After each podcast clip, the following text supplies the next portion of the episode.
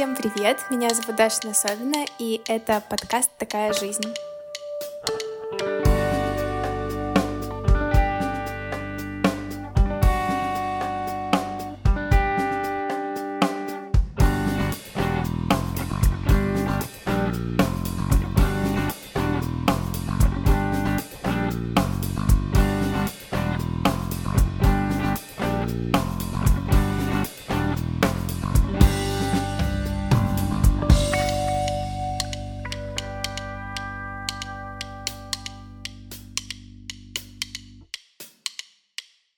Всем привет! А, меня зовут Даша, и вы слушаете подкаст «Такая жизнь». Сегодня у нас необычный будет выпуск, как минимум потому, что обычно я записываю со своими подругами, а теперь будет выпуск с другом. Необычно. Я своего тоже подружка. Давай ты расскажешь о себе, кто ты, что ты, чем ты увлекаешься. Я подружка Дарья Олеговна. Зовут меня Роман. Что вы мне рассказать? А, молодой человек, 25 лет, не одинокий, есть кот. Живу, не тужу, работаю. У меня есть море хобби и желание жить жизнь, что уже немаловажно в наше время. Это точно. не убавить, не прибавить. Так, а как ты пришел к тому себе, который ты есть сейчас? Я родился 26 лет назад, да. Не, на самом деле, ну, это тяжело сказать, что конкретно меня привело к этому. Это жизнь, это воспитание и, наверное, это окружение. Мы всегда должны говорить, что наше окружение делает нас такими, какие мы есть. Если посмотреть на меня в 15 лет, это быдло, которое гуляет по району, ругается, играет в футбольчик, играет в доту и такой, типа, все, нафиг эту учебу. Сейчас я как будто бы делаю все то же самое, только не ругаюсь. И не играю в футбол, а играю в лазертаг. Все, это как будто бы все поменялось. Наверное, родители в основном, потому что я видел их пример, и я дошел до этого при помощи родителей, как бы основным. У меня была полная семья, у меня мама, папа. Мама у меня Елена Витальевна, прекрасный учитель, и отец у меня Руслан Дикафович в строительной компании работает. Поэтому Рассказала всё, себе все. Все классика просто, вот все максимально классически. И у меня есть брат, у меня был кот, поэтому что еще как бы нужно? У меня просто вот семья классическая, одна штука, пожалуйста. Поэтому я рос в такой спокойной семье, у меня все было хорошо, ни наркоманов, ни алкоголиков, все окей, да. Нет, у меня были а, алкоголики, наркоманы, родственники, но это были косвенные родственники, поэтому это был плохой пример. Это был плохой пример.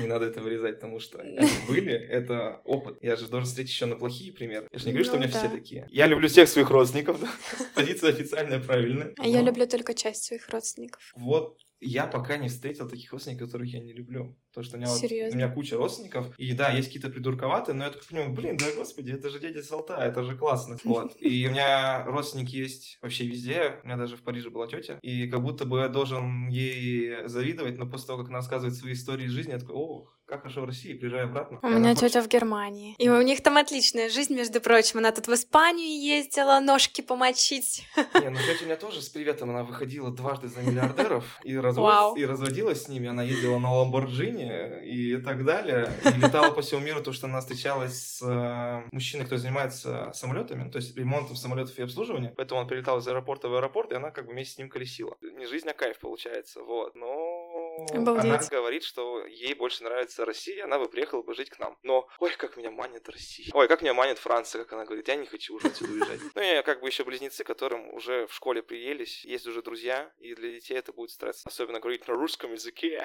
Ну да. Да, то, что Сложно они вообще, будет. Они не бей, не ме по-русски, потому что мы приехали, такие, о, привет, родственники, они такие, о, кто вы, что? По-английски мы такие с братом, так, мы приехали на каникулах, мы никакого английского не хотим. Ну, в английской гимназии mm-hmm. учились, поэтому, к сожалению, для нас английский это был проклятый язык. Мы даже русский когда-то больше любили, чем английский. Нет, 6 часов английского в неделю и русского 3. Конечно, ты больше будешь любить русский. Но я не люблю такие языки, я не лингвист. Я ну, при языка. этом, знаешь, на английском ты тоже хорошо говоришь. Вполне себе. Ну да, я его и знаю. Ну вот.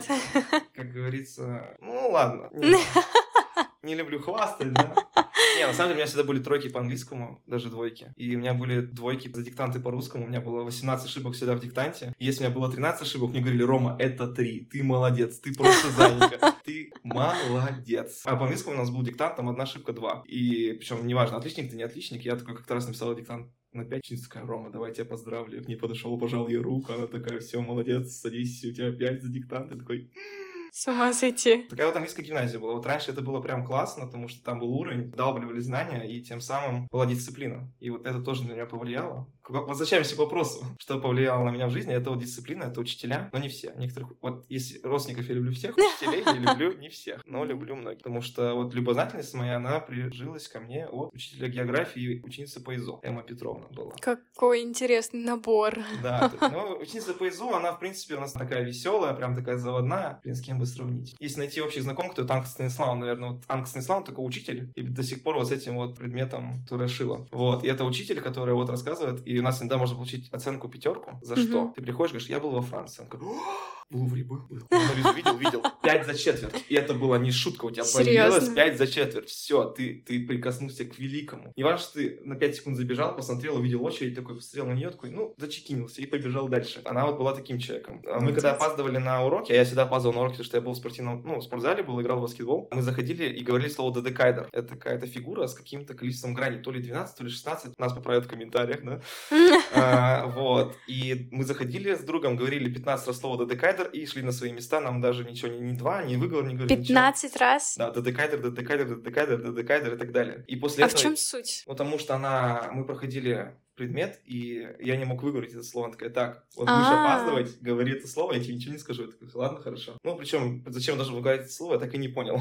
Чтобы ты научился.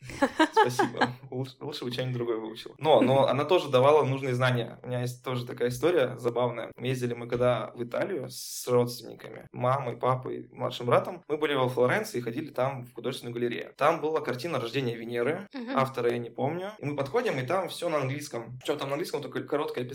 Он такой, блин, я бы хотел узнать побольше о этой знаменитой картине. А я в этот момент, как раз прошлый год, мы проходили флорентийскую культуру на МХК. Я такой, мам, слушай внимательно. И я реально много чего рассказал, почему это не нафантазировал, а прям что было.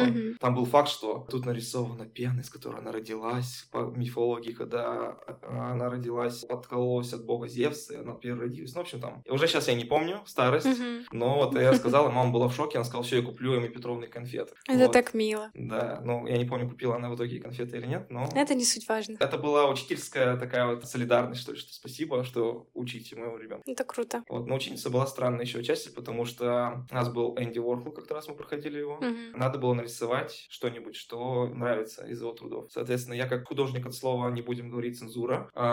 Ну, ты неплохо рисуешь. Тут не надо уж. Я... Ты не видела? Я видела. Я нарисовал банку Campbell's, вот это вот одну раскрасила красным, получил две пятерки. Настолько вот она любит Энди Ворхола, что типа, да, ты подметил самую мою любимую работу. И мы такие... Ну да, самую знаменитую работу. Ну, неважно. А потом как... К чему была рассказана эта история? Потом мы начали, пошли дальше, мы изучали импрессионистов, и нам попросили что-то нарисовать, и нарисовал снова эти банки, мы снова поставили пять. Потому что это Энди Ворхол, за него ставить два нельзя. Это как будто было универсальным ответом. Ну, было бы еще забавнее, если бы ты э, два раза один и тот же листок с рисунком принес. Я каждый раз вырывал из тетради какой-нибудь листочек на МХК, потому что mm-hmm. у меня не было тетради по МХК, мы там ничего не записывали, только рисовали что-то и все. Потому что у нас был разговорный жанр, как вот сейчас mm-hmm. у нас, у нас мы приходили как будто бы на подкаст. То есть нас что-то рассказывала, спрашивал, нравится вам это или нет. Мы могли откровенно поглумиться над автором. Допустим, когда... Ой, нам... ну это интересный способ ведения. То есть э, она тут же развивает вас как личности, и э, разговор ваш, как ну, сказать, да. развивает ну, это тоже. было уже на МХК, то есть это был 10 класс. Не знаю, что там было развивать, но да, мы любили поболтать, наш класс особенно, особенно не учиться. Особенно если параллельно можно списать домашку на другой предмет. О, все, это наш любимый предмет был. Поэтому географию мы тоже любили. Вот если вернуться к географии, мой жизненный подход отчасти оттуда. Почему? Географ говорил, так, 20 минут мы работаем, прям плодотворно записываем конспект или пишем контрольную, и 20 минут вы можете делать все, что угодно. Можете выйти из кабинета, пойти гулять. Вы можете пойти покушать, вы можете списать домашку, хотите, я вам подскажу домашку там вообще и так далее. Или я расскажу вам жизненные истории. Он там как-то раз пришел после дня рождения, соответственно, ему плохо, и он такой, слушайте, Ром, Гриша, мой лучший друг Григорий, я такой, слушайте, сбегайте в аптеку. Такие,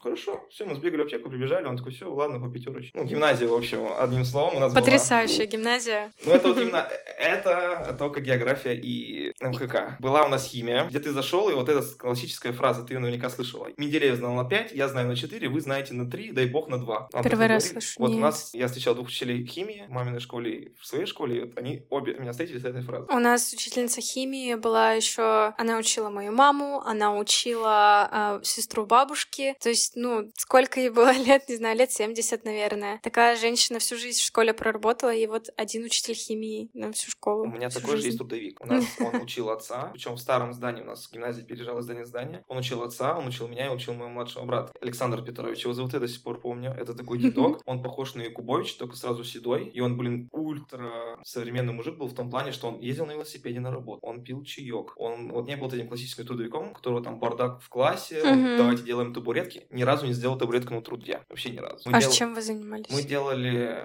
я помню, скалки делали, мы вырезали на таком станке, мы делали всякие разные бирки для школы, полезные вещи. Он очень любил, чтобы мы думали, то есть он такой, придумайте какое-нибудь изобретение, полезное для вашего хозяйства. Так, чтобы оно, ну, не повторялось или хотя бы использовало другие инструменты. И ты такой сидишь, господи, что же придумать? Пока люди придумывали, я придумал держалку для телефона.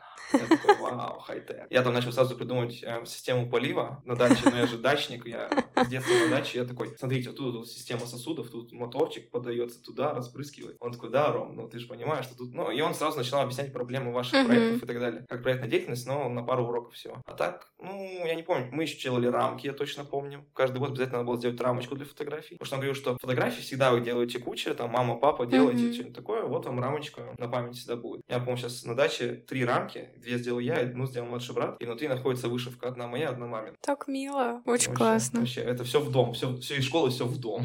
Ну, это интересно, то есть э, это какие-то полезные действительно вещи, которые и на будущее тебе останутся, пригодятся. Мы смеялись с отцом, где табуретка из школы. Потому что иногда дома не хватало вот этой табуретки, которой не жалко. У нас была У хорошая нас не делали тоже табуретки. На самом деле, это, наверное, какое-то клише, потому что я ни разу даже не видел, как где-то кто-то делал табуретки, но я помню, что делали скворечник в маминой школе, и поэтому у них вокруг школы всегда куча скворечников, только потому что они делают на труде. То есть делал, вывеси. Я точно помню, что у нас у мальчиков на труде была лодка с моторчиком, пластиковая. И у меня сначала делал брат, потом делали мои одноклассники.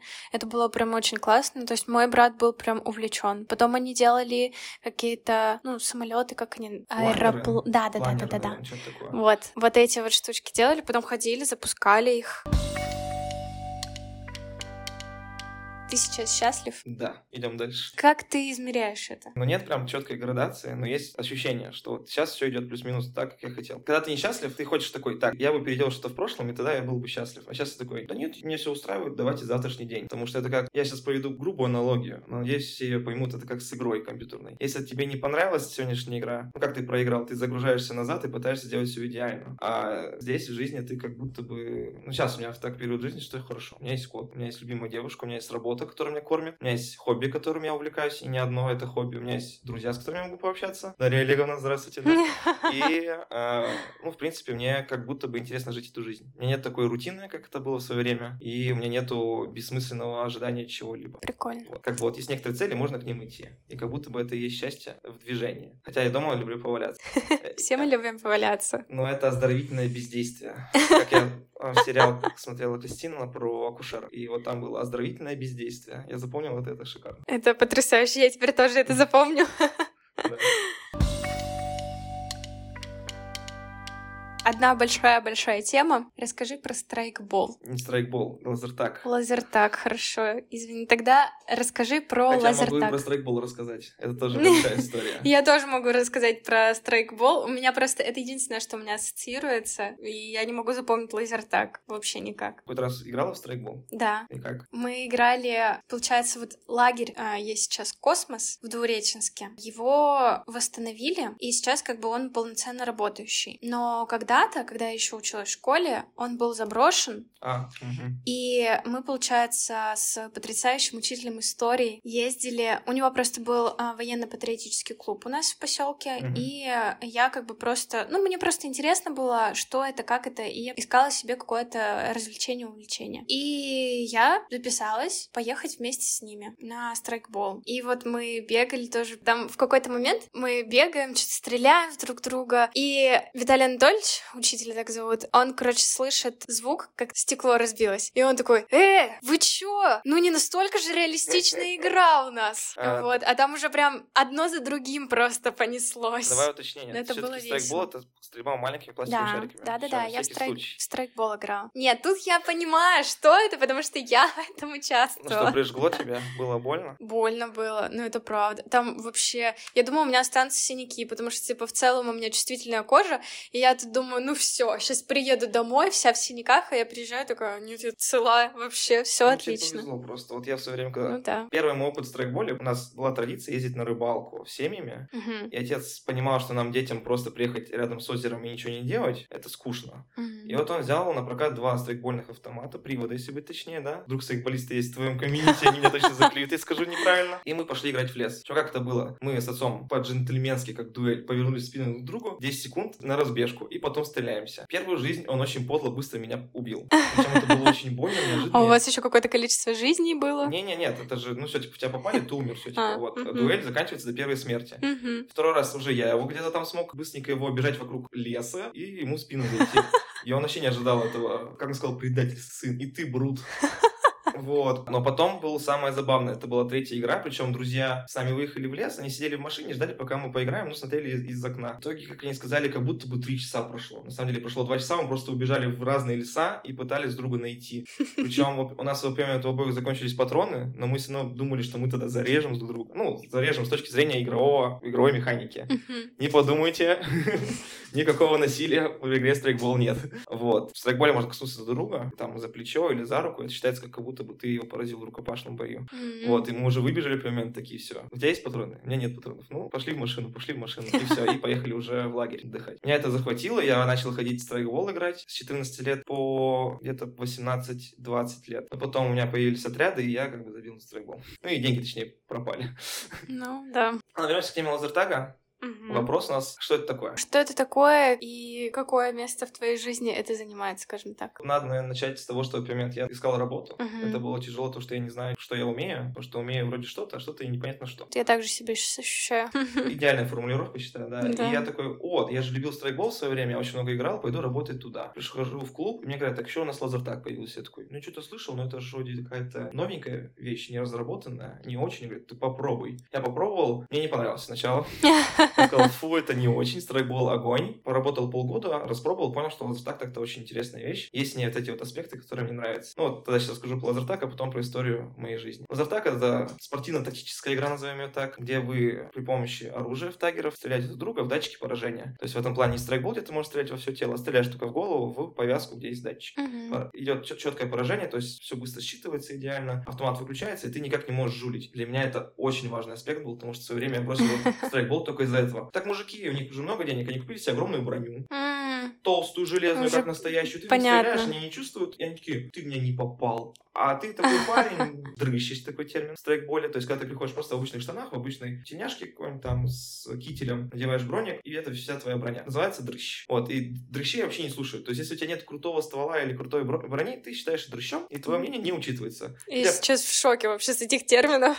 Вот, ну это такой вот. Страйкболисты это мужики, которые вот пришли и хотят снова ощутить это вот чувство из армии, как будто бы вот ты, ты в форме, ты красивый. На самом деле есть такие страйкболисты, очень смешные люди, которые приходят в классной броне, у них пушка просто моя мечта, там у них там супер крутые перчатки, очки, там наводка лазером. Они фотографируются и идут домой. Оу. Ты такой, ребят, а играть-то поете? Да нет, я еще запачкаю форму. Вот реально, у меня был такой случай, когда парень сказал, ну я же запачкаю форму. Я говорю, тогда в этом же и суть. Типа, я смотрю просто на свои рва... У меня были, по-моему, тогда еще заплатанные э, мамой штаны, потому что ну, денег-то нет. Просто наколенник такой, сделанный из... э, Мама так вырезала джинсы и сделала заплатку на колено. Мгм. И я вот бегал такой, и чё? Ну, порвется, зашьешь там. Для меня это было непонятно, и сейчас до сих пор не понять. То есть это вот такая вот, знаешь, типа больше покрасоваться. К лазертагу. Я начал работать, распробовал лазертаг, и этот клуб закрылся. Я такой, плак-плак, груз печаль. И мы едем с отцом на дачу. Я рассказываю отцу, что вот жалко, что он закрылся. И отец такой, так может мы сделаем свой клуб? Я такой, ха-ха-ха-ха-ха, ну ладно, давай, типа, давай там. Лямчик вход, ничего такого, зайдем. Через неделю отец такой, все, я купил билеты в Смоленск, летим в Смоленск, типа, будем стоять за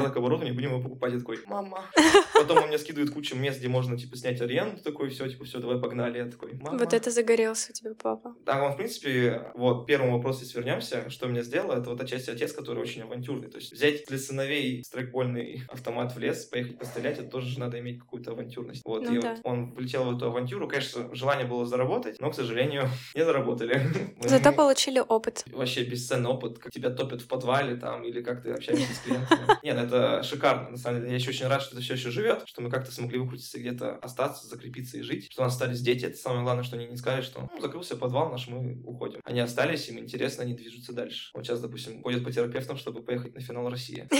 Оказывается, без справки нельзя никуда ехать, ужас. Вот. И лазертаг занимает большую часть моей жизни, но на взгляда хобби, да, то есть я его люблю, я готов делать на приоритет, но не в ущерб работе и личной жизни. То есть, если, допустим, у меня будет выбор уйти очень сильно заниматься лазертагом, но при этом разойтись с Кристиной, я, скажу, ну, лазертаг нам не по пути уже. Вот, потому что, ну, как-то вот не хочется. Это так мило! Все, вставляем звук слез э, водопада. Да, это очень мило. Ну, потому что Кристина, во-первых, была раньше в моей жизни, чем лазертаг, это во-первых. Во-вторых, все-таки мы с Кристиной прошли этот путь тоже вместе, и поэтому я понимаю, что лазертаг завтра команды могут распасться, а там, не знаю, резко мне не захочется играть, или там чу-чу-чу-чу, я получу травму, не смогу играть сам, но Кристина-то будет всегда рядом, я надеюсь, да, Кристина?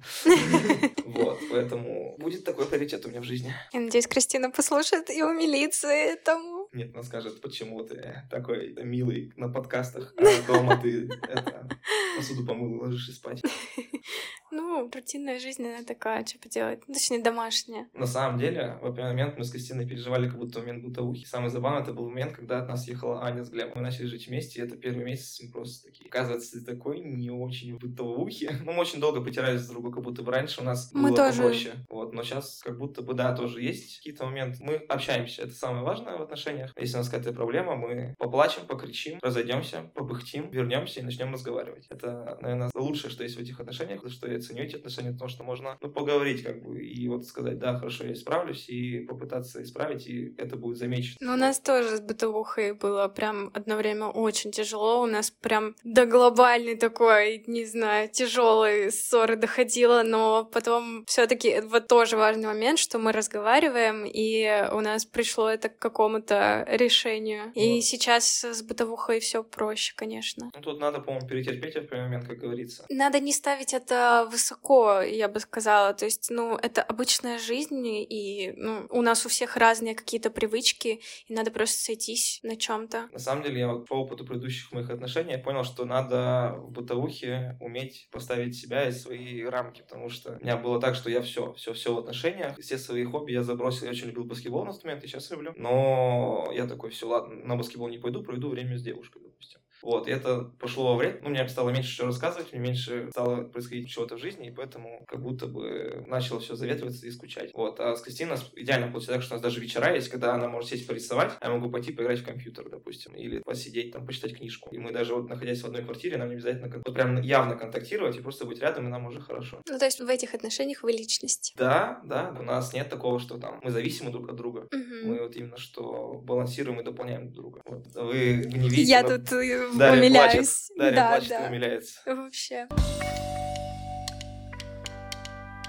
Ты, получается, учишь детей, и они у тебя занимают первые места и прочее. Во-первых, являешься ли ты образом для подражания в данном случае? Вот я тут Считаешь ли ты Я обсуждал таким? это как раз с Кристиной. Ну, во-первых, да, все возможные пути и моменты в жизни я обсуждаю с Кристиной, своим спутником жизни. Я такой, блин, я рад, что я делаю все правильно, потому что если я играю в лазертаг, я показываю, как надо играть. С точки зрения качества игры, то есть я не нарушаю правила, я стараюсь играть по максимуму хорошо. И с точки зрения поведения, то есть у нас тут был случай на, на соревнованиях, который ярко это показывает. Мой балбес, я назову его так балбес, он получил штраф за неспортивное поведение. Он начал Мгм. танцевать перед соперниками, потому что соперники были очень слабые, и он начал перед ними танцевать, издеваться и так далее. Да, то есть э, он начал доказывать, что он круче, но это было объективно видно, потому что, ну, ребята пришли неподготовленные, либо мы акулы э, лазертага, которые год занимаются и этим живут. Я, как взрослый человек, понимаю, что не надо издеваться над такими соперниками, надо, наоборот, сказать им, что они молодцы, что они пришли, попробовали и не испугались конкуренции.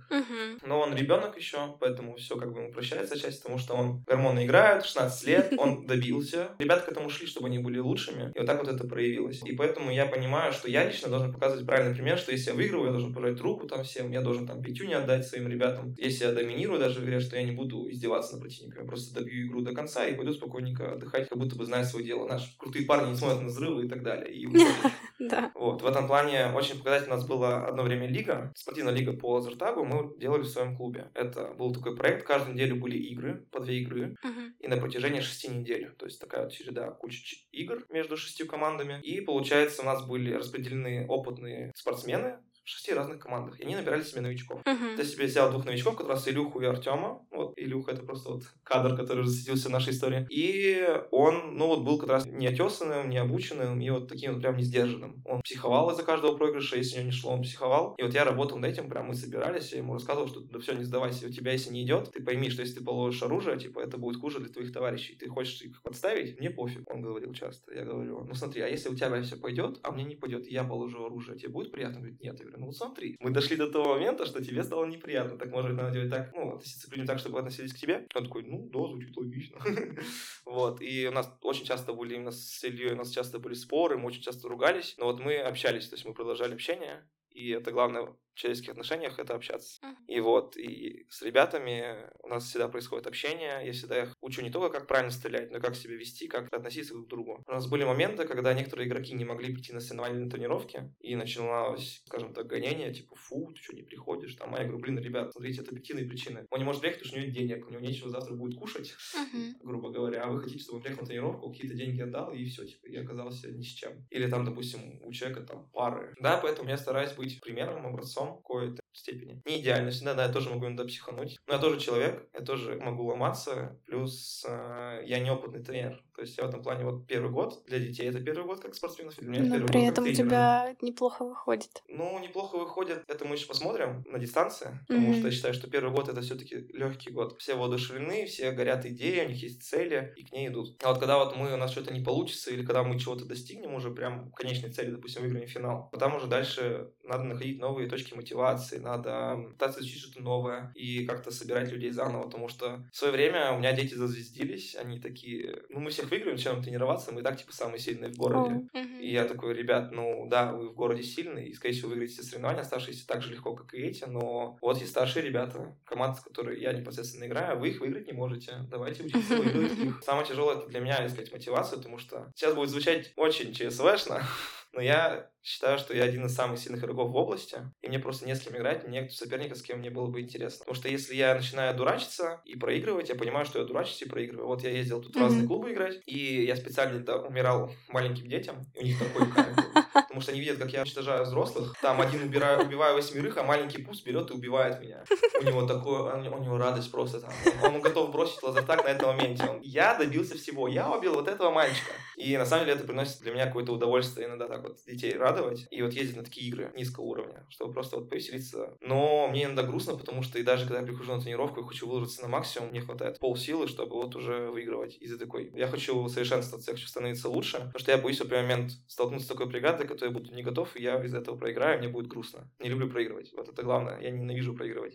Умею, но ненавижу. Если я проигрываю, я понимаю, что надо сделать работу над ошибками, надо потренироваться, надо стать лучше, но сегодня я проиграл. Был у меня такой момент. Кстати, вот с этой лигой забавный момент. У нас был нулевой сезон тестовый, и потом уже первый. В нулевом сезоне я дошел до финала с Ваней и Мишей, то есть мы были новичками, у нас, в принципе, было открытие сезона, то есть ребята только пришли вместе со мной, мы там два месяца занимались только лазертагом спортивным, и мы участвовали в финале против акул, там люди по 5 лет играли, там туда по 2, по 3. Мы им проиграли, причем мы проиграли больше морально, потому что мы устали от лазертага. Мы тренировались очень часто, и поэтому мы устали просто с ребятами. Нас не хватило на дистанцию. Мы проиграли, но после проигрыша я поставил себе цель, что так, в следующем сезоне я всех выиграю. Всех вот в списке вот этом расстрельном я всех выиграю. И в итоге я выиграл вот этот сезон с своей командой, вот Артемом и Илюхой. Мы выиграли, и я прям радовался, что все, я поставил цель, я выиграл. Но после этого был момент, а теперь кого выигрывать? Я выиграл всех, дайте мне следующих. Вот, поэтому я очень работаю над тем, чтобы у ребят всегда была цель. Поэтому для меня надо быть важно сильным игроком, чтобы они хотя бы меня пытались победить. Вот меня победишь, можешь звездиться. Хотя ребята Чтобы дают ученик превзошел учителя. Да, слава богу, я еще в том возрасте, пока я могу им дать конкуренцию.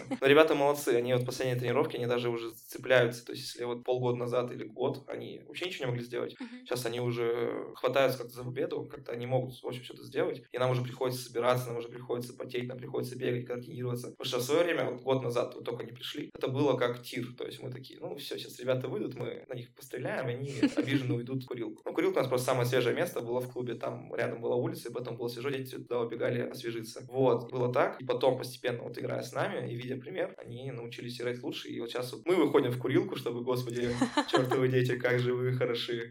Но они пока не выиграли. Они хороши, но не выиграли. Так забавно. Сейчас будет вопрос, но тоже надолго он. У нас все вопросы надолго, по-моему, потому что это я. Как ты связался с отрядом и что тебе это дало? О, это вообще, это только вот вчера я вспоминал эту историю, как это было очень смешно. Меня подставили. Это подстава. А, я первый курс радиофака поступил на бюджет каким-то чудом. Последний во второй волне. Это просто последний вагон. Я поступил. Первый день заходят отрядники в аудиторию на математику, по-моему, если не ошибаюсь. И проводят анкетирование. ССО «Спарта» проводит анкетирование. И я пишу, что нет, нет, не интересно. Я пока нет, я хочу учиться. Все, я тяжело поступил, я теперь буду учиться хорошо. Смешно. Грандиозные планы. Да, да, да. Каждый первый, каждый первый курс, как я смеюсь, у меня такое было. И мои друзья, ну, такие быстрые знакомые, которых я смог быстро завести в своей группе, написали Рома Марванов. Очень хочет, прям желает. Прям написали номер телефона, написали второй номер телефона, написали номер Серьезно? Моего... Да, там все, там просто мы, я хочу, я хочу, поэтому там они даже подписали, по-моему, что я специально завел еще одну анкету, чтобы вы ее не потеряли. Типа, что-то такое было. Просто когда мне потом ее лично показали, я такой, это даже почерк не мой. А то, что три разных почерка вас вообще не, это не, не удивило. Они такие, ну, а вдруг ты попросил друзей, чтобы они тоже заполнили? Да, да, да, ну кому вы рассказываете, да? Вот, в меня добавили в беседу, я такой, что это за секта, откуда они меня знают, как так, почему? И мне пишут такие, вот, мы отряд, погнали тусить. Я такой, я учусь. На самом деле, я в этот момент уже просто весь был в баскетболе, шесть дней в неделю тренировался. В седьмой день я умирал, ездил в травму там, допустим, или просто дома отваливался. Вечером шел снова в баскетбол, и шесть дней в неделю снова в баскетбол, совмещая с учебой. В первый момент мне поставили ультиматум, что смотри, если ты сейчас не пойдешь на мероприятие, мы тебя удалим. Я такой, блин, как-то будет стрёмно, что меня удалят. Я не хочу, чтобы меня ударили откуда-то. Что это такое? Что это неправильно? Это как? Это тебя на понт взяли, получается. Да, да, да. Я, я такой, типа, да что, я что, не смогу что ли что-то сделать? А что надо сделать? Я такой спрашиваю. Они такие, надо с девочки потанцевать. Я такой, а я первокурсник, 18-летний, такой, девочки? А у нас на радиофаке просто очень мало девочек. Так вот, мне говорят, все, девочками танцевать. А я в свое время занимался бальными танцами. Я такой, я в этом шарю. Сейчас приду, изи, развальсую какую-нибудь классную девчонку, и все, буду в Все. И я такой, а где это проходит? Потому что ездить в Курфу мне тяжело. Это час туда, час обратно, я не хочу. Они ничего страшного, это в Педе. Еще лучше. А мне в Пед это 10 минут до метро, 10 минут от метро. Все. А. Это было идеально. Это просто я такой вечером съездить на танцульки с девчонками. Я в деле, я записан. Приезжаю, мне не повезло, я такой, угу, ага. Ну, вроде поставили самую красивую девочку, хорошо. Начинаю с ней танцевать, общаться и понимаю, что лицо какое-то очень знакомое. Я такой, прям, я ее видел, я где-то ее видел. Я такой, господи, у меня не так много девочек было в жизни, чтобы их помнить. Просто мало общался с девочками. такой. Когда я только вернулся домой, я спросил у мамы фотографии ее класса, которые она выпустила. И там были близняшки Тавпинец, девочки из Фелиции. Они, получается, уже выпустились, сходили в отряды, и вот они были там, по-моему, то ли старушками же, то ли вот подходили к своему титулу. Ничего себе. И я понял, что я танцую с этой девочкой, которая вот выпустилась из маминого класса. С этим классом я очень много общался, потому что ходили в театры. То есть мама ходила с классом в театр и брала меня с собой. Uh-huh. И я поэтому запомнил их лица, тем более там два лица, uh-huh. поэтому я легко их читал. И я понял, что вот я танцую с девочкой из маминого класса. Я такой, как тесен мир. Я даже ей написал потом в общий чат, типа, что привет, по фамилии не узнаешь? Она такая, в смысле? Потом такой, подожди, ты сын Марвана? Елена Витальевна? Я такой, да, я ее сын. Я тебя нашел, как? Давай, рассказывай, как дела. Ну, там, мы просто станцевали, мы прошли на Маринку, я такой, ничего себе, мы даже прошли. Танец мне ужасно не нравился. А, это вы готовились к Маринке? Да, это была Маринка. Ага. Мы прошли, танец мне не нравился, и, в принципе, никогда не нравится, когда я танцую, не люблю танцевать. Потом мы выступили, ничего не заняли, все расстроились, а я такой, полгода свободы от любых мероприятий. Все, я поставил галочку, что я молодец и так далее. На самом деле, после Нового года началась активная штурмовка моей лички. Комиссары и командиры такие, Ром, пойдем. Ром, пошли. Ром туда, Ром сюда. Я так только отмазы не придумал никогда. Даже когда я маме что-нибудь отмазывался, я не так отмазывался, как командиры и комиссара. Но потом снова роковой момент такие. Мы тебя кикнем, если не это. Я такой, что же в этот раз? Они говорят, соревнования по баскетболу. И я такой, ой, ребят, поддержите, пожалуйста, мою газировку, минералку с тренировки, пойду съем шавуху и пойду разносить студенческие отряды. Думаю я и пошел на соревнования. Пришел я заранее за час до игры, разомялся, разбросался, я чувствую, что я в идеальной форме. Приходят мои товарищи, я вижу, что ну, есть пару высоких ребят, я такой, ну все, классно. Они переоделись в форму, а, переоделись в одинаковые футболки, я такой, блин, подготовились ребята, отлично. Смотрю на общий уровень, понимаю, что все не очень, я такой, да, мы прорвемся. Парни размялись, они даже размялись, я такой, все, победа. И роковой момент. Рома, ты же играешь в баскетбол? Я говорю, да, да. Они такие, расскажи нам правила. Я такой, кажется, я попал в ту команду, аутсайдер. Сразу просто. И я такой, ну все, готовлюсь к первому матчу. И нам говорят, что первого матча не будет. По-моему, Пимизон не пришел, или кто-то не пришел. А, и то есть вы уже прошли. Техпобеда. Угу. Я такой, ну ладно, сейчас парни останутся, я их научу что-нибудь бросать или давать мне пас, я сам в одного завезу, что-нибудь такое. И они такие, все, отлично, Ром, давай, мы пошли в Бургер Кинг. Мы пойдем отдохнем. А там игры через два часа были, наши следующие. И они пошли в Бургер Кинг. Я такой, ладно, я все два часа тренировался, бросал, разбрасывался, я прям, все, через два часа я был идеальным баскетболистом, я готов был выигрывать всех даже в одного. Началась игра, и я понял, что мы отдавали чаще мяч не потому, что противники перехватывали мяч хитростью или ловкостью, а потому что парни нарушали правила. Мы проиграли 12-2, по-моему, то ли альтернативе, то ли амплитуде, я уже не помню. Проиграли 12-2, причем единственный вот гол я забил еле-еле. Обалдеть. Все, я такой расстроенный, говорю, все, идем теперь в Бургер Кинг. Они такие, да, пойдемте. И я такой, подождите, вы же два часа назад ходили. Ну, мы проголодались, мы устали. Я такой, устали они, мальчики мои, а я тут три часа не устал. Все, мы пошли, я там взял себе кучу еды. Причем они взяли себе там один бургер, картошку, себе там три бургера больших сразу такой, все, мне нужно заесть стресс. Стресс, разочарование. Вот был мой момент, когда я могу проявить себя в баскетболе. И вот так вот, вот так все произошло. И все, это была еще одна моя сейф-точка, контрольная точка. И я снова ничего не делал до определенного момента. И мне такие, пойдем на агитку. Что такое агитка? Они такие, мероприятие, которое нужно посетить обязательно, иначе тебя кикнут. Я такой, опа, ну давайте. Первый блин был нормальным, второй был, конечно, вообще ком-комом. Давайте третий раз попробуем. Ну, там было весело, мне очень понравилось. У нас традиционная агитка с фестивалем. Вот. Она до сих пор есть? Да, до сих пор есть. Даже в этом году она была в моем клубе, как мы посмеялись. Обещали они без воды все завели. Все, мы сходили на агитку, и уже был вопрос о поездке на Целину. И я как раз закончил свой второй семестр с двумя долгами. Я такой, ну, нормально. Типа нет, летом работать на даче неохота. Я прям была мечта куда-нибудь поехать, что-нибудь поделать. Мне такие, так все, поехали в Новгород. Я такой, ммм, прикольно. Ну и в итоге каким-то чудом за неделю до Целины я сдал все быстренько документы, оформив их чудом за день. И я поехал потом на Целину с ребятами в Новгород, и вот попал так в отряд. Вот такая вот история забавная с контрольными точками, и в принципе А за- Правда. да, то есть я был тем как раз человечком, который весь год не посещал, потом пришел и в итоге дошел до стариковства. Таких, по-моему, вообще единицы в нашем движении, наверное. Не знаю. Истории разные бывают. Ну, меня как просто... Аня пришла за месяц. Я вам скажу больше, есть Ваня Казенов, который пришел, он вышел из армии, и на следующий день поехал со мной на цель. Ну, я был командиром, был кандидатом, поэтому есть истории еще более безумные. Обалдеть. Отряды подарили веселье, потому что всегда вот такой дух спонтанной веселухи есть до сих пор. Мгм. Ты должна вспомнить ту историю с э, корабликом, со знаменем в этом году. Ну, Когда, расскажи. когда мне пишут, говорят, Рома, участвуем в корабликах. Я такой, я думаю, я буду участвовать с Кобелю за Аньки. Так давай с нами. Я такой спрашиваю, что, Кристина, мы делаем кораблик? Такая, не, мы занимаемся другими вещами, на кораблик времени нет. Я такой, ладно, парни, что делаем? В итоге мы приехали ко мне на работу, три часа мастерили плод, потом поехали его тестировать в фонтан оперного театра. Там парочки любуются вечером. И мы такие с корабликом, тун-тун, тун-тун, пора тестировать кораблик на знаменку, ля-ля-ля. Вот. И вот Это было еще во сколько? В 12 ночи? да, это было в 12 ночи. Я же вас развез, а потом мы поехали его тестировать. Вот. И вот этот дух авантюризма, он вот, наверное, отчасти в отрядах закрепился. Если у меня, в принципе, жизнь была такая авантюрная, то тут как бы вот закрепила, и я готов дальше что-нибудь делать веселое благодаря отрядам. Ну, давайте так, у меня все отношения, все три отношения с девушками были в отрядах, так что можно считать, что мой а, клуб романтики начался в отрядах. Клуб романтики. Да, да. Вот, поэтому все три девушки в отрядах, отряды дали любовь в мою жизнь. Самое главное, Кристинку. Да. Самое главное, что есть Кристина. Ну, э, хочешь насмешить Бога, расскажи ему о своих планах. Есть такая мудрость в деревне башкирской у меня. Да, все знают эту мудрость. Вот, да, поэтому друзей очень много. Вот у меня, наверное, два лучших друга со школы осталось и два лучших друга с отрядов. Вот. Но если про отряды, так то да. Ну, наверное, еще опыт работы очень большой у меня был, потому что я научился заниматься сваркой в отрядах. Я научился гипсокартоном работать там, то все. В общем, в этом плане спектр возможных работ у меня был большой. Выработка, ну, дисциплина повысилась рабочая. Я приезжал сильно всегда худой. Ну, сейчас я, конечно же, вернулся в свою хорошую, нужную форму. Движусь к идеальной форме кругу. Шару, точнее, надо говорить. Вот. Тяжело как-то сказать, что мне дал отряд, потому что все равно до сих пор отряд что-то дает. Ну, с учетом того, что мы до сих пор как бы в нем периодически что-то делаем. Ну, как будто вот, как будто я Находимся. вышел из отряда как старик, то есть я уже все свой Но отряд все равно остался в тебе. Да, суть в том, что все равно как будто бы ты куда-то идешь, посещаешь вот агитку, допустим, я посетил, все равно ты помогаешь ее провести, ты как-то там встречаешься с кандидатами, общаешься, даешь советы там составу, там юбилей. Даже когда я сказал, я ничем не буду заниматься, мне все равно пишут там, ой, а где заказать баннер, там типа, ой, ты заберешь баннер там рядом с собой, там, там то-то, все. Ну да. И как будто бы уже все. Ты вляпался в отряды, мальчик. Ты уже никак не очистишься от этого.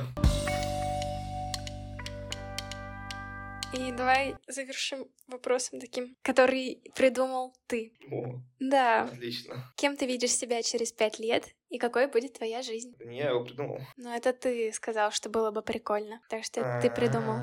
Блин, моя креативность иногда меня самого губит. Это вот как в отрядах. Я такой, давайте сделаем вот это мероприятие. Давай, ты будешь главный. Я такой, черт. Да, я тоже с этого страдаю. Вот. Кем я себя вижу через пять лет? Так, ну надо бы уже официально будет расписаться обязательно. А то... Вот, обязательно надо будет это сделать. К сожалению, Я сейчас, еще больше умиляю. сейчас, к сожалению, нет возможности это сделать. Так, ну кот у меня уже есть, да. Второго кота, к сожалению, нельзя. Ну, наверное, уже должны быть дети, я считаю, к 30 годам. Мы обсуждали, что мы, наверное, хотим детей. То есть, причем мы спорим, я хочу старшего мальчика, Кристина старшую Ну, девочку. тут уж как повезет, блин. Так, так, там должно... Ретроградный Меркурий, Давайте, там... вот друзья, всё. делаем ставки, кто победит в этой битве. Там носки в холодильник обязательно положу, там что-нибудь такое, в общем, надо все сделать. Как в папиных дочках надо все сделать, только наоборот.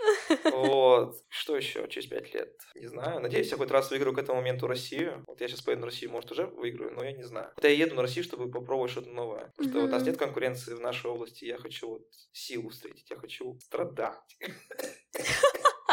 Аж закашлял. Аж закашлялся, да. Господи, опять умирает на тренировках. Блин, а на самом деле это приятно. Вот я, извините, сейчас снова вернусь к лазертаку, но я завидую детям по, черному сейчас, потому что мы как вот переехали в школу, мы начали заниматься ОФП там, то есть ОФП плюс Мгм. тренировка. Я вспоминаю годы, когда я занимался футболом или баскетболом, когда вот ты прям бегаешь, делаешь упражнения, тебе плохо, тебе там сводят ноги, но потом ты становишься сильнее. Мгм. Я завидую им по черному, то есть я сейчас не умею так тренироваться. Чем? А почему ты не тренируешься с ним? Ну, потому что я слежу, как они делают. То есть я не могу одновременно с ними стоять и Понятно. делать. То есть, Мгм. как они делают, я должен их подбадривать там или засекать время и так далее. То есть я полностью, когда вот я на тренировке, я полностью отдаюсь детям. Мгм. Нет такого, что, допустим, они играют, я такой, я поиграю с вами. Нет, я стою сбоку, я подмечаю какие-то их ошибки, чтобы потом до них донести это. Подмечаю, что они могут сделать лучше. Я, в принципе, что они придумываю всегда новенькое, чтобы они как-то могли быть гибкими и так далее. То есть в этом плане я полностью отдаю себя детям, потому что понимаю, что им это надо. Они не могут себя сбоку посмотреть. Они выиграют, скажут, мы выиграли, мы молодцы. Я скажу, нет, ребят, вы выиграли чудом. Вы выиграли там, что-нибудь такое. И я очень рад, что дети в ответ тоже отдаются полностью делу. Вот меня это очень мотивирующая история. Слушайте.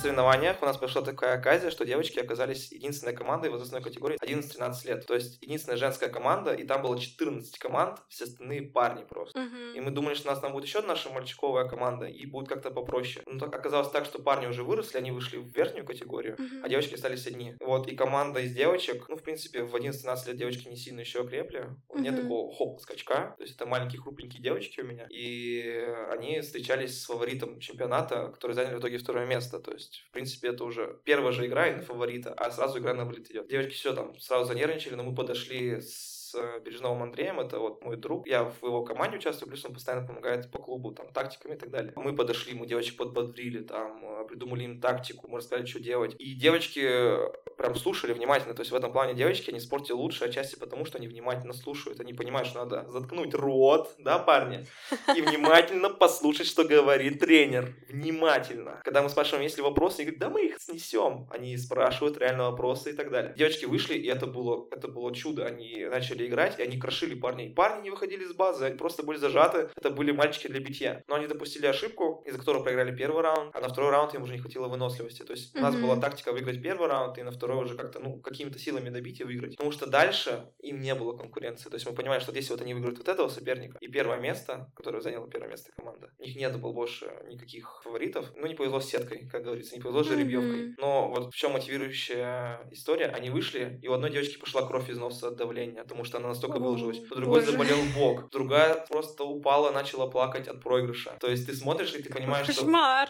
И- э, Нет, ну я хочу сказать, что не то, что они получили травмы. Вот правильно понимаете ситуацию. Они просто настолько выложились вот, по максимуму. Они полностью себя отдали. Вот, вот когда говорят, выложись на 110%, на 200%, вот Мгм. девочки, они это сделали. И ты смотришь на них, и ты вот сам как будто бы плачешь. Но я не заплакал, потому что я, во-первых, редко плачу, я мужчина, а а во-вторых, нельзя было терять лицо, все-таки я должен был их приободрить, я понимал это. И ты смотришь на девочек и ты думаешь, вот они героини, вот они вот, да, они проиграли, но они проиграли достойно. Скажи самое важное, с ними все хорошо было. Да, да, нет, девочки потом они они развеселились, потом они, ну, когда мы их уже приободрили, они поняли, что они сделали все правильно, они это поняли. Не было такого, что они, знаешь, там бросили вещи, такие, да пошло на все к черту. Я не все бросал изо рта, они поняли это и осознали, что можно идти вперед. Вот. Не знаю, помогла ли наша мотивирующая речь, или просто девочки себя перебороли. Ну, надеюсь, что девочки останутся. Плюс потом произошла еще одна ситуация, тоже, кстати, очень мотивирующая, забавная, тоже я расскажу.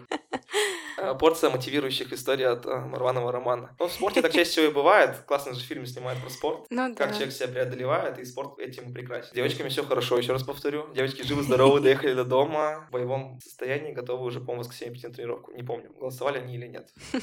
В принципе, девчонкам респект, потому что они всегда на протяжении всего времени, они были слабым звеном. Но они проигрывали всем. Там, своим парням, одноклассникам, старшим. Но они всегда приходили и играли снова. То есть это вот просто вот лбом пока... Упорство. Да, пока вот мы вас не выиграем, мы будем, черт возьми, ходить. Я думаю, вот они как-нибудь нас выиграют и все скажут, все. Теперь жизнь завершена. Мама пока. Я там на аллею звезд. Вторая мотивирующая история. Это про то, что не, не надо бояться пробовать что-то новое. Шла к нам новенькая девочка Евелина. Она должна была участвовать в команде с этими девчонками. Но оказалось, из-за ошибки в заявке она прыгнула вместе с парнями в высшую категорию. И она попала в команду к сильным парням, в старшую категорию, 14-15 лет, или пока 13. И она занимается только четвертый раз ложетагом в жизни. То есть она занимается только месяц. То есть 4 тренировки было 6 часов практики игровой. С ума сойти. И эта девочка в итоге дошла до финала. А, мы ее поставили одну из самых сложных позиций в игре, потому что по-другому было не так построить тактику. Мы Мгм. хотели укоренить фланги ребятами, и чтобы ребята прикрывали ее. Ну, в центре все равно было опасно, тяжело и опасно. Она туда отправилась. Она нервничала, она ее трясло, она пыталась... Героиня. Она пыталась 50 раз отказаться. Она говорит, можно я буду не играть, я готова сделать все, что угодно. Она, по-моему, была готова там продать душу дьяволу. Ее трясло, она плакала. Солнышко, Я уже сейчас за нее переживаю. Она просто, мы все вокруг нее, там, там девочки уже забыли про свое поражение, они уже вокруг этой девочки бегают вокруг Евелины, все, давай, держись, давай, держись. Обалдеть. Вот, она вышла, ее трясет, она там держится за тагер еле-еле, она там плачет, идет свисток, она теряет, что делать? Она идет, делает, она делает в итоге, она делает все как надо, она в итоге выигрывает первый матч, ее все равно трясет. Я- Она говорит, можно теперь все? Я говорю, нет, теперь до финала. Потому что, на самом деле, она героиня еще в том, что если бы она не участвовала, парни играли бы в четвером против пятерых а могли вообще их не допустить. Поэтому она по факту дала вот им этот шанс. Плюс парни, на самом деле, истинные джентльмены, как я уже отметил в посте, потому что они, знаете, там не ругали какие ошибки, ничего не говорили, они просто взяли на себя вот эти плечи, вот, э, ну, взяли новичка, грубо говоря, себе на, на плечи и помогали ей как могли. То есть было видно, что ребята с пониманием этой мурашки ситуации. пошли. Да, да, и при этом ребятам 14 лет, ты пони- ой, 13 лет, ты понимаешь, что ребята уже все, вот они, уже как истинные мужчины повели себя. И в итоге девочка эта выиграла окружные соревнования по спортивному лазертагу, понимаешь? То есть она пришла и выиграла соревнования. Она вместе с ними в итоге Да, дошла. она дошла до финала, а мы встретились с нашей же командой со второй, но ребята там ни разу не уступали, то есть они не поддавались, они сложились в равной борьбе и выиграли. И Обалдеть. на самом деле она не была обузой. Вот я был на месте тренера, то есть в пит-зоне,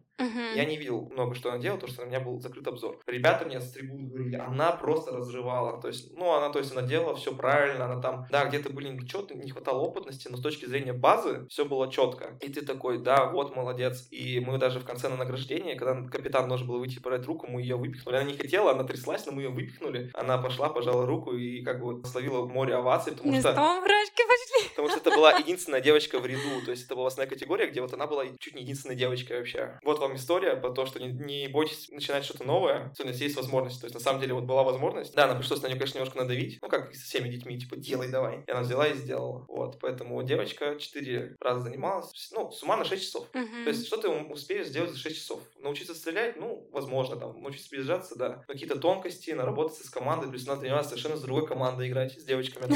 Между ну, другие парни, которые, она боялась, они же меня будут ругать. Они же, если я сделаю что-то неправильно, они меня наругают. Я говорю, если они тебя наругают, я их сам лично побью. Парни такие, да не надо нас бить, мы ничего не будем делать. Это шутка, если что. Да?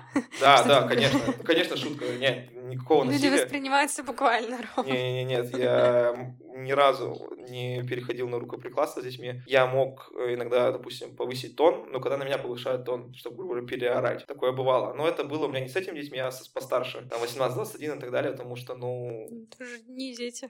Взрослые люди. даже так, типа, то, что если ты себе такое позволяешь, получить такое в ответ. Да, не педагогично, да, я понимаю, но я тоже не идеален, как я говорю. Конечно, у меня есть пример мамы, но мама мне всегда была строгим учителем в этом плане. Вот она, вот я иногда приходил как к ней на работу, там, ключи занести, что-нибудь такое, я боялся зайти в кабинет, потому что она там, достаем тетрадь, Дядя, так я вижу телефон, убирай. Я такой, господи, мама, это армия, это ты, ты русский ведешь или русскую подготовку?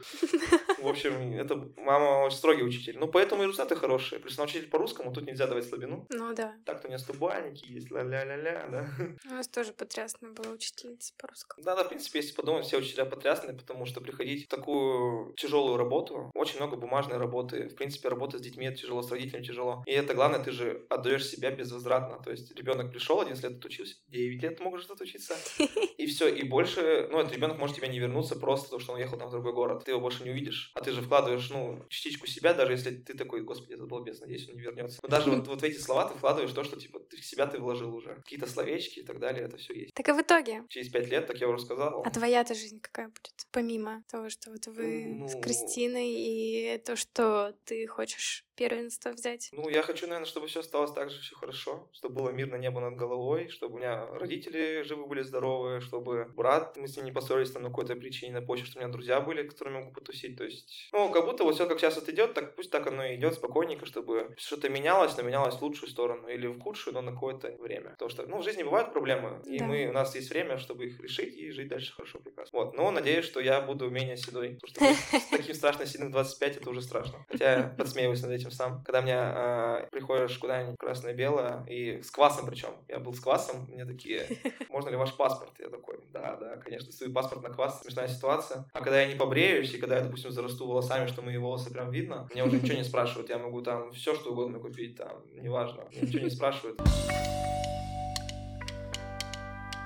Так, ну что, Так, давай теперь ты отвечай мне на этот вопрос, это же на интересно. какой? Как ты видишь себя через пять лет? Я же задавал его отчасти тебе. О, боже. Я, кстати, еще ни разу не ответила, по-моему, на него. Ну, Я не знаю. давай, в принципе, что, что тебе что-нибудь задавали, девочки, вопрос? Ну да, то есть э, обычно они ответом что-то спрашивали. Вот. Да, вопрос, ты будешь?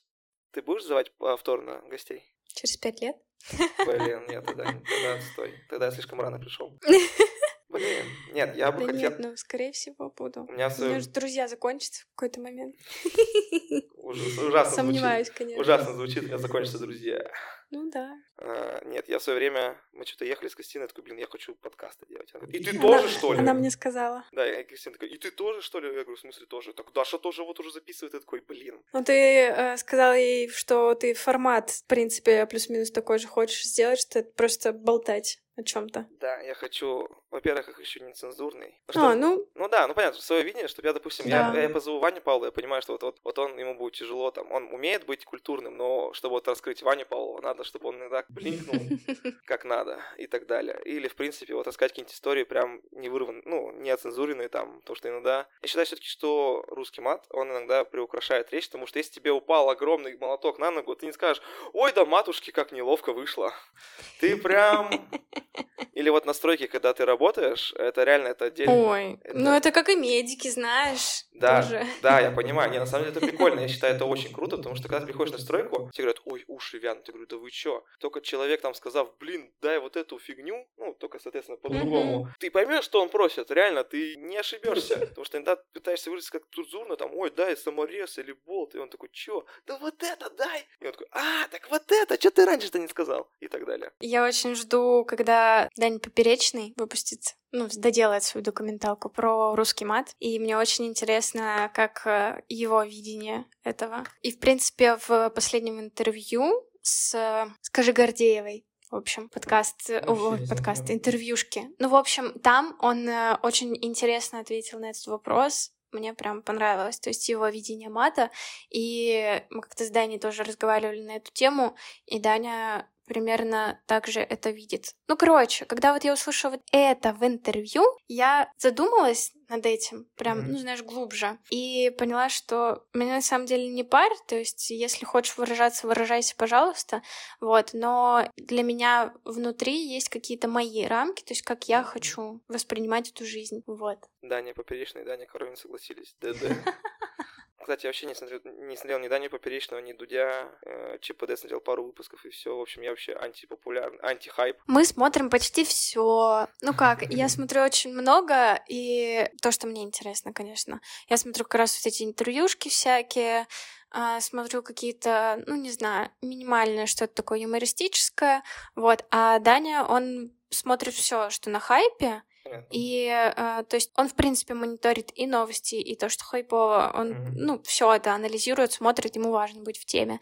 Вот, и в связи с тем, что он много вот этого смотрит, то есть он хочет что-то разделить со мной, то есть посмотреть mm-hmm. вместе, и мы вот это смотрим, и я как бы тоже получаюсь в теме. Вот. А так я все такое основное узнаю как раз от него. Не, мы с Кристиной уже в том возрасте, что мы на ночь смотрим смешариков или уральские пельмени и спокойненько засыпаем. А обстоятельства смешариков, когда ты в молодости ты смотришь на один аспект, потом смотришь на другой аспект, и прям смешарики — это шедевр. Ну что, время уже просто много. Меня еще на репетицию нужно будет ехать через час. Ты опять выезд едешь? Не-не-не, выезд я не еду. Я участвую в Маринке с Вихрем. А-а. Вот вообще этого никогда не понимал. Ну давай еще немножко потрендим. Считаешь, надо поддерживать отряды, да, потому что, ну вот, нужно вот это шефство. В отрядах как будто бы не умеет передавать опыт, как будто бы вот, вот три года отходил, старушкой стал или стариком ушел, и вот надо, чтобы вот все-таки в чем-нибудь ты проявлялся. Вот я, допустим, ходил на баскетбол и э, был вот этим вот легионером, mm-hmm. отчасти для того, чтобы вот поддерживать ребят, что типа вот давайте пойдем, типа я затащу там, да, потащу ребят, не потому что я хочу там самоутвердиться. Это, конечно, тоже прекрасно, когда ты выигрываешь, но и отчасти, чтобы вот поддержать ребят, чтобы вот там Спарта участвовать в спорте, допустим, то есть как-то вот попиарить свой отряд. А когда люди начинают уходить в ОМД, вот в таких мероприятиях, да, то есть против самого ОМД, конечно, я тоже против, но окей, я с этим смирился. Но когда люди ходят на знаменках, на маринках, на ОМД, я считаю, как будто бы вот они могли вот свою креативность вдавить в отряд, помочь как-то там, подкинуть идейку, расцвести и так далее. Мне, допустим, загид бригады жалко, я прям обожаю этот э, конкурс, назову его так.